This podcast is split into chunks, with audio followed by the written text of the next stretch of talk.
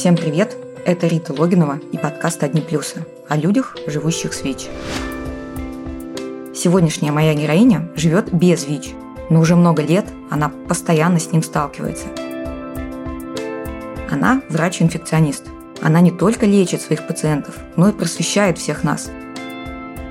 Ее любят, ей доверяют. И я бы хотела, чтобы таких врачей, как она, было намного больше –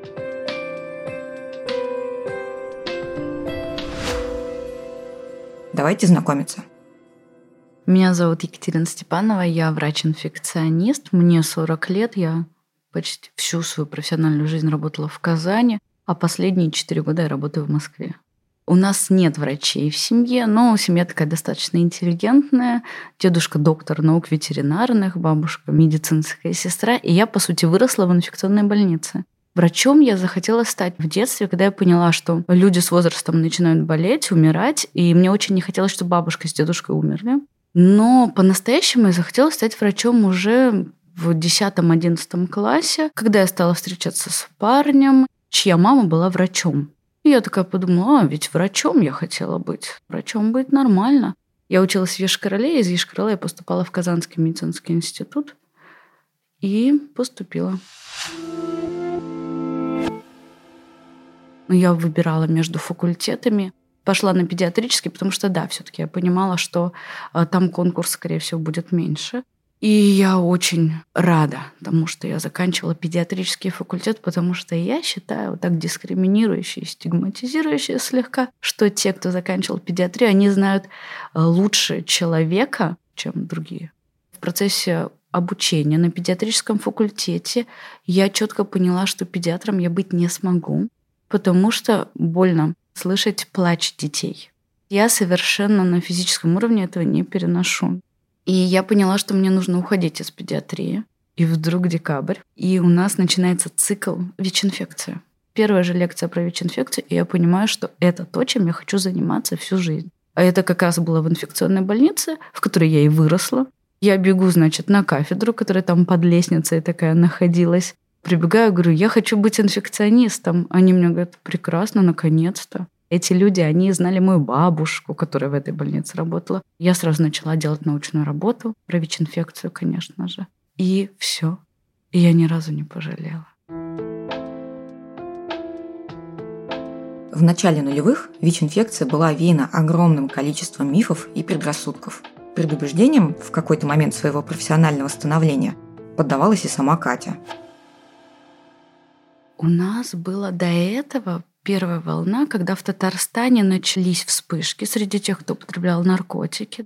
Получилось, что мы несколько раньше об этом слышали, и это было окутано абсолютным флером страха, ужаса. И я прям помню, было несколько человек из набережных Челнов, где была у нас самая такая большая в тот момент вспышка. Сразу тысячи человек было выявлено с ВИЧ-инфекцией.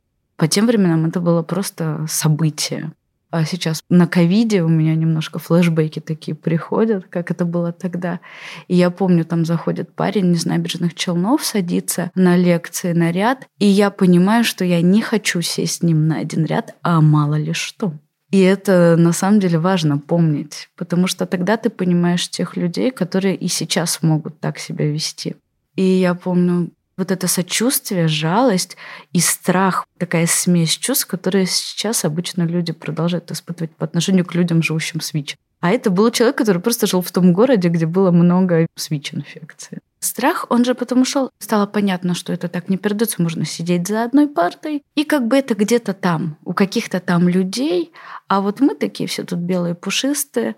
А моя вообще молодость и детство прошло таким образом, что я не видела ни одного человека, который употреблял наркотики. Я впервые увидела этих людей на работе. То есть я жила абсолютно в иллюзии мира и покоя. Катя поступила в аспирантуру, и параллельно начала работать в Казанском центре СПИД. Я же пришла в 2006 году, получается, в республиканский спеццентр, и у нас не было толп пациентов, потому что в Татарстане работа организована прекрасно, и у нас не было такой дикой централизации. В каждом районе был центр, в Альметьевске, в Набережных Челнах, был городской спеццентр Казани отдельно, а мы были республиканским центром. Мы занимались такой организационной работой, и те пациенты, которые заходили, они были на вес золота. Я все время говорила, можно я приму, пожалуйста, можно я приму? Потому что мог быть один пациент в день. Конечно, это продолжалось недолго. Потом произошла реорганизация нас объединили с городским центром, и пациентов стало много. Мы стали наравне принимать всех пациентов, помимо нашей оргметод работы. Я объезжала районы Татарстана. Все учреждения исправительной системы наказания, они были тоже подведомственны мне. Помимо центра СПИД, Катя устроилась еще и в низкопороговый центр для людей, употребляющих наркотики – это такое место, где наркозависимые могут получить, например, стерильные шприцы, чтобы не инфицироваться ВИЧ, а также социальную и медицинскую помощь, независимо от того, в каком они состоянии и есть ли у них документы. Это работа в пункте обмена шприцев. Это все, вот я считаю, просто переломило. Я стала видеть сразу очень много историй и очень разных. И при том сохранялось четкое ощущение, что все эти люди, они нуждаются в помощи. Те, кто был осужден, там, находился в местах лишения свободы. И это человек, который активно употребляет наркотики, и он в момент, когда он может функционировать, он приходит к тебе сдавать кровь и получать препараты. И это те беременные женщины, которые живут у тебя в коридоре, и те девочки, которые просто первый раз влюбились. Сразу я как-то увидела все это многообразие ВИЧ-инфекции. Это позволило вот без стигмы ко всему этому относиться широко. Пришлось менять себя. Воспитанный в Советском Союзе, где не было секса, гомосексуалов, наркоманов и всего вот этого, да, ты же не становишься такой сразу, а вот как сейчас. Ты всю жизнь меняешься, и ты меняешь свое отношение к тому, что есть вокруг. И вот это черное и белое, которое есть, когда ты маленький, оно обрастает действительными оттенками серого. Очень мало вещей, которые действительно можно осудить четко и там бесповоротно. Большинство вещей — это варианты нормы, которые происходят. И вот моя работа, она, конечно, это многообразие мне показала. Почему одни врачи общаются с пациентами со всей любовью, а другие позволяют себе негуманные отношения, отталкивающие людей?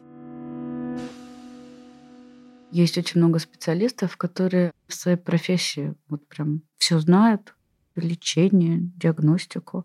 Но я считаю, что здесь один секрет — любовь к людям. И вот если ты любишь людей, то тогда тебе хочется им помогать. Я прям помню тоже вот эти свои изменения, когда я начала работать в спеццентре. И на какой-то из учеб нас спрашивают, если вот в сад, куда ходят твои дети, будущие вымышленные, которых у меня еще не было, придет ребенок с ВИЧ положительным статусом, что ты сделаешь? Я такая, ну, в целом ничего, но неприятненько. И я четко такая тогда подумала, почему мне неприятненько? Я же как специалист понимаю, что никак это не передастся. Ну, там вдруг укусит, вдруг вот эти кровь. И такая думаю, да нет, но одно дело информация, за которую у нас там отвечает голова, да, другое дело вот это какое-то мерзкое, неприятненькое. И это то, над чем нужно работать, потому что пациенты это чувствуют. Всегда люди чувствуют твое истинное отношение. Ты никогда это не скроешь за своей маской. У меня есть гипотеза, что люди, в том числе профессионалы, плохо относятся к другим, когда сами чувствуют себя неважно, очень устали и, возможно, выгорели – Моя работа со сложными темами стала ощутимо влиять на мое ментальное здоровье. Поэтому в этом году я наконец собралась и пошла на психотерапию. Встречи с психологом позволяют мне разобраться в себе, в мотивах моих поступков и природе моих реакций на происходящее вокруг. От этого становится легче жить. И мне, и Кате помогают психологи, но найти подходящего специалиста – та еще задача – Помочь с этим может сервис подбора и видеоконсультации с психотерапевтом «Ясно». Этот сервис существует с 2017 года. Сейчас на платформе «Ясно» больше тысячи тщательно отобранных психотерапевтов и больше 40 тысяч активных клиентов. Мне хочется, чтобы и вы, дорогие слушатели, заботились о себе. И терапия – один из способов сделать это. Я также знаю, что профессиональная психологическая помощь – штука не дешевая. И плюс сервиса ясно в том, что 50-минутная сессия стоит 2850 рублей, что в среднем дешевле, чем очные офлайн сессии но не менее эффективно.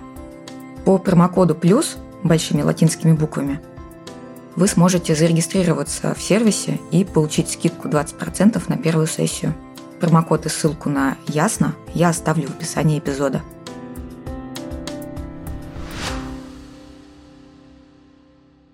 Одна из самых больших проблем эпидемии ВИЧ в России такая. Из более миллиона ВИЧ положительных в стране лечится чуть больше половины. И вроде лекарства гораздо более доступны. И побочек страшных нет. А ситуация все равно ужасная особенно если человек сам боится принимать таблетки. Как своим пациентам помогает Катя? Моя задача вот в этот момент вообще его не убеждать в том, что лечение необходимо, а узнать, почему так произошло. У меня даже вот здесь сейчас есть где-то 10 пациентов, которые не принимают терапию. У меня есть пациент, вот, с которым мы три года работали, и вот на днях он начал принимать терапию. Просто моя задача, чтобы они понимали, что я их принимаю такими, не хотящими принимать препараты. Да, такое бывает. Чаще всего я говорю о том, что это наша вина. Потому что, во-первых, у нас недостаточно много информации о том, что терапия это добро, а не зло. А во-вторых, информация о ВИЧ-инфекции продолжает преподноситься в этом черном таком цвете, что все все равно умрут когда-нибудь.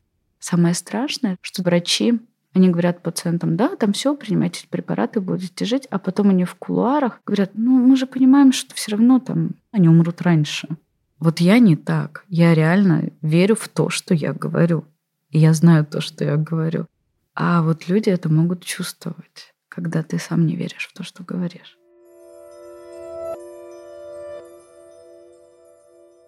А еще причина отказа пациентов от терапии кроется в адской нагрузке на врачей, у которых просто не хватает времени на конкретного сомневающегося человека.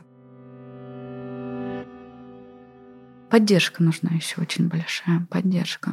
Вопрос ведь не только в информации, вопрос в отсутствии поддержки. У нас не самая большая загрузка. У меня был максимум 25 человек за день на приеме, когда я работала в поликлинике спеццентра. Я знаю, что некоторые врачи принимают до 70 пациентов. Я после 15 пациента честно говорила остальным, смотрите, вы у меня уже 16 там 20 22 я плохо соображаю. Давайте мы с вами будем по делу. Вот у меня еще есть медсестра. Мы вдвоем хотя бы это облегчало какую-то механическую работу. Потому что с таким подходом невозможно сидеть на потоке. И, конечно, ни о какой поддержке в этот момент речь не идет. И поэтому нам так и нужна команда.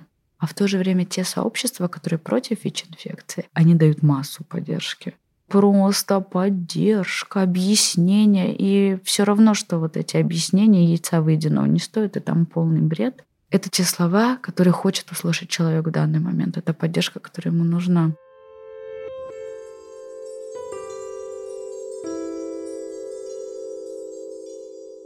Долгое время меня спасали те ресурсы, которые я получала из работы же. Успешные истории, они всегда тебя вдохновляют и дают тебе силы на следующих сложных пациентов. Эмоциональную помощь и поддержка нужна человеку только в самом начале, пока он идет по этим стадиям принятия диагноза. И в какой-то момент, и это большое счастье, он становится свободен. Свободен от тебя, свободен от вот своего внутреннего калечения, и он может двигаться дальше. Вот как ребенок у тебя вырастает, да, он маленький, ты там его носишь на руках, потом он делает первые шаги, а потом он все, сам ходит в школу, и ты уже такая, боже мой, кажется, это успех. Вот так же и с пациентами. Очень сильно меня наполняет действительно то, что я знаю жизнь своих пациентов. И это вдохновляет. Потому что это не пациент, это человек в первую очередь. И ВИЧ-инфекция, она же не столько по его здоровью ударила, сколько по всем сферам жизни. И когда я вижу, как они создают семьи, там, я вижу, что пары гомосексуальные планируют переезд из России. Вот это вот их жизнь идет, движется, и я радуюсь тем изменениям, которые происходят. Кроме врачебной практики, Катя вместе со Светланой Замбаевой, одной из самых известных ВИЧ-активисток в стране, делают слеты для детей и подростков с ВИЧ. Это такая смесь тренинга и детского лагеря, где мальчики и девочки под присмотром классных взрослых могут лучше разобраться со своим здоровьем, жизнью и открыто разговаривать о своем статусе друг с другом и с понимающими наставниками. Как вообще такие слеты стали возможны? Самый уникальный для меня опыт был получен, когда я стала работать со Светой Замбаевой. Света всегда работала с женщинами, создала первые женские группы в Казани. В Казани росли дети, которые родились в то время, когда не было такой надежной профилактики ВИЧ-инфекции, и которых рожали женщины, не знающие о своем ВИЧ-статусе, или знающие, но не принимающие препараты. И часто очень этих детей воспитывали опекуны. Вот эти опекуны, эти женщины пожилые часто стали приходить к Свете обращаться. Тогда она задумала провести тренинг в Казани для детей с ВИЧ-инфекцией. И там прям рождались очень много новых упражнений. То есть мы с детьми, например, попросили у Деда Мороза таблетку, которой не будет недостатков. Собрали все недостатки, о которых они говорили. А это сиропы, они невкусные. Это то, что их надо пить строго по времени, что их нельзя пропускать. И они изобретали таблетку вкусную, там, с клубникой или со вкусом колы, и чтобы ее можно было принимать, когда захочешь, и чтобы она дополнительные свойства тебе давала, чтобы ты еще и на пятерке учился в школе. То есть вот такое вот волшебство происходило. Чем дольше мы работаем сейчас с детьми и подростками, тем больше мы понимаем, что все их беды от нас, взрослых. Потому что мы умеем вот создать орел трагичности, боли, мучений, терпения какого-то, навесить стигму свою на ребенка. А в 2017 году тренинг превратился в слет на море. Для Кати это был тяжелый год. Она развелась и переехала в Москву из Казани. Собирать деньги на организацию слета тоже было трудно – в какой-то момент Света говорит, одна девочка очень хочет в лагерь, но ее не берут, потому что отказываются брать ребенка с хроническим заболеванием, у которого таблетки. И она говорит, давай проведем на море. Дети были из разных городов. У нас параллельно шли занятия с родителями, параллельно шли занятия с ребятами. И мы видели эту колоссальную разницу. Родители в чувстве вины, стыда, в боли. И ребята, которым, в принципе, ВИЧ-инфекция жить еще не мешала в основном. И эти слеты, они как-то стали ежегодными, и это каждый раз какая-то фантастика. Это огромное количество ресурсов. Потому что подростки — это такая сила, которой невозможно управлять. А ты должен и сохранить дисциплину, и войти в положение, и создать вот все условия максимальной эффективности. Но, несмотря на большое счастье, которые приносят участникам и организаторам эти слеты для ВИЧ-положительных детей, они не обходятся без по-настоящему грустных новостей. У нас вот умерла девочка же, которая жила с ВИЧ-инфекцией, не принимала препараты, и вот она в 19 лет умерла, потому что она так и не начала их принимать постоянно. Это такая очень большая боль для нас. Мы делали этот слет в память о ней, рассказали об этом ребятам. И вот мы не хотим, чтобы такие случаи повторялись. Мы будем делать все, что мы можем сделать, чтобы этого не было. Многих приезжающих на слеты детей воспитывают опекуны. Например, бабушки и дедушки. Потому что кровные родители умерли из-за запущенной до стадии СПИДа ВИЧ-инфекции. Или не смогли воспитывать детей из-за своих зависимостей. Самая большая трудность, что ребята не хотят жить из-за того, что ушли их мамы. С ними никто не работал про травму утраты, например, да, не прорабатывал эту утрату. У них нет ни одного взрослого, на которого можно опереться. И здесь очень круто, на мой взгляд, будет работать система наставничества, которая сейчас развивается в регионах. Основная проблема — чувство глобального одиночества. Вот это вот проблема, а не лечение ВИЧ-инфекции для нас очень большая боль. И то, о чем нам говорят ребята, вот сейчас мы здесь с вами 10 дней, мы свободно говорим о ВИЧ-инфекции, живем в этом комфортном пространстве, и мы уедем к себе. То есть наша мечта — создать такие островки безопасности в каждом регионе нашей страны. Мы бы хотели, чтобы эти слеты были хотя бы в центральной России, на севере и на юге России. чтобы было больше возможности приехать. Ведь мы уже берем больше 30 детей на слет. Это очень тяжело для команды тренеров, для вожатых в лагере. Это очень тяжело, такая масса. Но мы понимаем, что это из 10 тысяч детей, которые живут в России с ВИЧ-инфекцией, что такое 30? Этот разговор с Катей был важен для меня лично. Очень хотелось поговорить с врачом, который продолжает видеть в пациентах людей и находит самые верные слова для каждого. О чем же мечтает сама Катя? Я не буду говорить, что это мечта, что ВИЧ-инфекция будет излечима. Во-первых, это точно случится. То есть я об этом даже не мечтаю, я знаю, что это точно произойдет. Во-вторых, у меня нет иллюзий, что когда изобретут это излечение, я тут же сяду на пенсию крестиком вышивать. Я понимаю, что пока мы перелечим всех, кто сейчас уже имеет ВИЧ-инфекцию, заразятся новые. К сожалению, вот это вот не будет для меня таким знаковым освобождением от работы. Как многие думают, да вы просто не хотите изобретать таблетки, чтобы вот не лишиться этой кормушки. Да нет, мы, к сожалению, не лишимся еще очень долго своей работы. А на самом деле моя мечта научиться отдыхать и делать это с каким-то удовольствием, потому что каждый раз, планируя отпуск, я думаю, а может быть, я успею написать какую-нибудь главу книги. Как раз могу поработать над брошюрой. Отпуск, да, отпуск. А, ну ладно. Ну, в принципе, две школы пациента онлайн я могу провести. Вот, я хочу научиться отдыхать, получать удовольствие еще в жизни от чего-то помимо своей чудесной работы.